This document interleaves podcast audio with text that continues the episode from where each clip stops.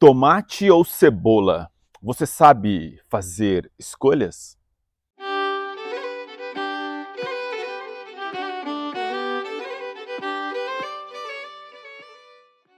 É comum que nós tenhamos de fazer escolhas. No varejão, se o tomate é um pouco mais maduro ou verde, depende do objetivo. Quer fazer um molho? Um pouco mais maduro.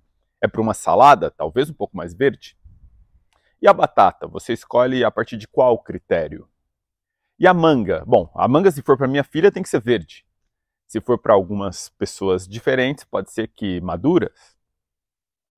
No geral, as escolhas elas são feitas a partir de dois critérios. Um, a informação de quem escolhe. A pessoa está bem informada, sabe o que é que ela está procurando e daí ela vai poder fazer uma boa escolha. Dois, as condições do produto. Que produto é esse? Eu tenho um produto que está do jeito que eu espero, que eu tenho expectativa? E às vezes a, procura, a pessoa não vai encontrar o produto que está procurando. Ela vai lá procurar uma batata e ela não encontra a batata do jeito que gostaria, ela só tem batatas grandes, ela queria umas, umas batatas menores, por exemplo. Ou então só vai encontrar batatas podres. Pode acontecer. Ou então os tomates estão tão maduros, estão já um pouco estragados. Ou então um tipo de verdura que ela vai procurar, mas teve muita chuva, então o produto não está tão bem. Então, uma coisa é a condição de quem escolhe, se ela tem clareza do que busca. Outra coisa é o tipo de produto se você encontra. Esse raciocínio é interessante porque ele está no contexto do varejão e todo mundo ou se não todos, no geral as pessoas fazem as suas compras. Tá, tá. Tem gente que não vai ao supermercado, nunca foi a um varejão, porque a mãe compra para ele ou sei lá quem. OK. No geral, a sociedade ela tem alguém que faz esse tipo de escolha. E essas escolhas acabam beneficiando outras pessoas, porque se você se alimenta no RU da tua universidade, no restaurante da universidade, Alguém, obviamente, está fazendo a seleção desses produtos na hora de preparar aquela comida. Você tem a equipe de nutrição, de engenharia de alimentos, etc. e tal, em termos é, aí de empresas, no caso de instituições escolares ou empresas. E no âmbito doméstico, você tem sim alguém que vai ao supermercado ou que compra pela internet recebe aqueles produtos, e na hora de preparar vai também fazer escolhas, e às vezes joga fora algum produto que já não está daquele jeito que se esperava. Escolhas. Nós fazemos escolhas o tempo todo. Eu não me lembro de, num varejão, alguém pegar aleatoriamente as, os tomates e colocando na sacola. Você vê as pessoas lá cuidadosamente escolhendo, descartando, né? Escolhe um, fala, esse eu não quero, esse eu não quero, esse, ah, esse eu quero, ah, esse eu quero, coloca no saquinho e tal. Não é diferente em outros contextos. Você vai procurar por um curso, qualquer que seja o curso, quero fazer um curso técnico, técnico em, sei lá, informática. Você vai escolher a partir desses dois critérios. Um, você sabe o que você quer. Dois, você vai procurar se tem no mercado aquilo que você quer. E aí é dessa busca que se encontra o casamento. E aí, ah, eu gostei muito desse curso, ele me convenceu por isso, isso, isso e assim por diante. Então isso vale para cursos, isso vale para tudo na vida. Isso vale para relações interpessoais, por incrível que pareça, existem aplicativos em que as pessoas podem literalmente clicar o que gostam, o que não gostam. Não gostam, não gosto, não gosto, não gosto, gosto, gosto, gosto.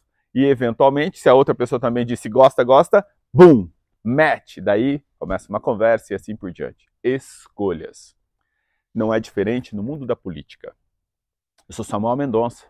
Nós estamos agora no mês de agosto de 2022, um ano central para a retomada da sanidade social no Brasil.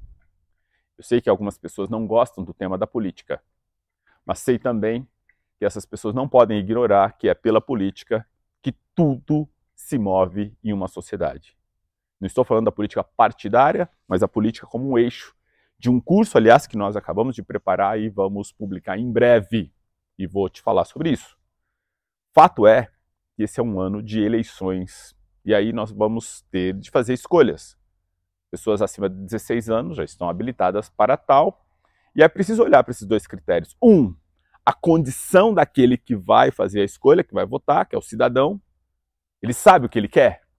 Ele sabe discernir entre uma coisa e outra, entre um tomate e outro? Ele sabe o que é necessário para a sociedade? Só uma pergunta. Dois, no cardápio, o que, que nós temos? Quais são os candidatos? Então tem o candidato A, B, C, D. Às vezes não tem o candidato que você eventualmente estaria imaginando.